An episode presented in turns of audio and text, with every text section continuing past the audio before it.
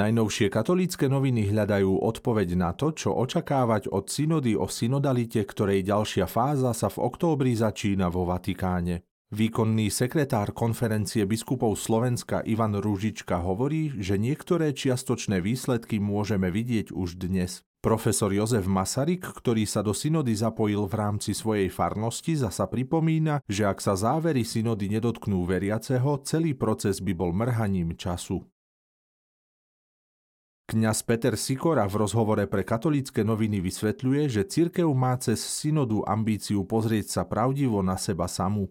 Fakt, že sa do jej diecéznej fázy zapojilo na Slovensku iba 40% farností zodpovedá realite našej cirkvy a ukazuje, že väčšina veriacich sa postavila do konzumnej pozície, ktorej stačí sviatostný servis zo strany kňazov a do hĺbky nechce ísť konštatuje koordinátor diecéznej fázy synody v Košickej arcidiecéze. V rámci reportáže katolické noviny zavítali do farnosti v Devinskej Novej Vsi, ktorá patrila medzi najaktívnejšie v rámci diecéznej fázy synody. Členka farského spoločenstva Mária Sineková hovorí o dvoch podmienkach, ktoré treba na dosiahnutie spoločného synodálneho kráčania splniť aby sme mali farníkov, ktorí sú ochotní kráčať a potom farára, ktorý ich vie podchytiť. My v Devínskej máme šťastie na otvorených, príjmajúcich farárov a myslím, že vidieť výsledok, poznamenáva farníčka. Katolické noviny sa venujú aj nemeckej synodálnej ceste, ktorá do cirkvy vnáša obavy. To, čo sa prerokovávalo na snemoch nemeckej synodálnej cesty, nemalo takmer nič spoločné so synodalitou tak, ako ju chápe pápež či iné lokálne cirkvy. Približuje situáciu verbista Jozef Bištuť, ktorý v Nemecku pôsobí od roku 1995. Podľa jeho slov je značná časť cirkvy v Nemecku vrátane biskupov a kňazov pod silným vplyvom mainstreamu západnej civilnej spoločnosti so všetkými jeho črtami, libertinizmom, právom človeka na seba určenie, deštrukciou inštitútu manželstva či agendou LGBTI+, s jej konzekvenciami. Na synodu o synodalite sa katolícke noviny pýtajú aj mladej generácie. V spoločenstve je nutné, aby sme sa snažili porozumieť tomu druhému, počúvali sa a modlili za zjednotenie za spoločný cieľ. Myslím, že táto synoda to vystihuje, dáva nám príležitosť ako prvé modliť sa a predniesť svoj názor, hovorí Katarína.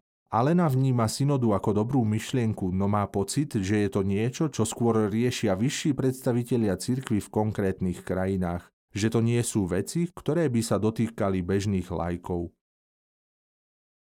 V rubrike Duchovná obnova sa počas októbra katolícke noviny venujú téme rúženca. Promótor rúženca pre Slovensko Dominikán Matej Juraj Šulik píše, že Mária je tá, ktorá nám vždy venuje pozornosť a prihovára sa za nás u syna. Na jej príhovor nám tak Boh prostredníctvom ruženca dáva svoju milosť a priazeň.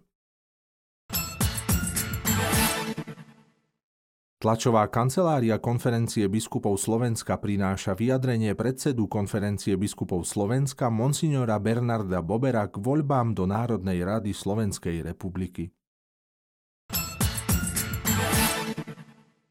Téma októbrového rebríka má názov Šírme pokoj a ponúka nám ukážky, ako možno riešiť bežné konflikty s pokojom a priateľským prístupom.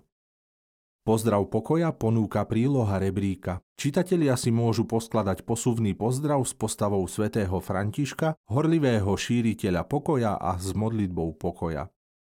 Láska vie chorému dodať sily, povzbudiť ho a potešiť, navštíviť starú mamu, zatelefonovať chorému spolužiakovi alebo sa modliť za tých, čo sa o nás starajú. To je niekoľko odpovedí na otázku, ako môžeš ponúknuť radosť. Ponúka ich rubrika Skutky lásky v článku Radosť pre starku.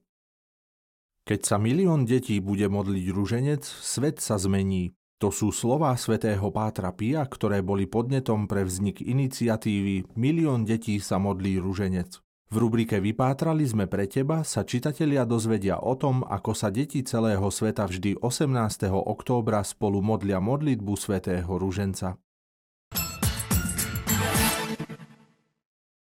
Obálka sa vracia k vyvrcholeniu návštevy štátneho sekretára Svetej stolice kardinála Pietra Parolina fotografiou zo záverečného požehnania pútnikov v Mariánskom pútnickom mieste v Klokočove.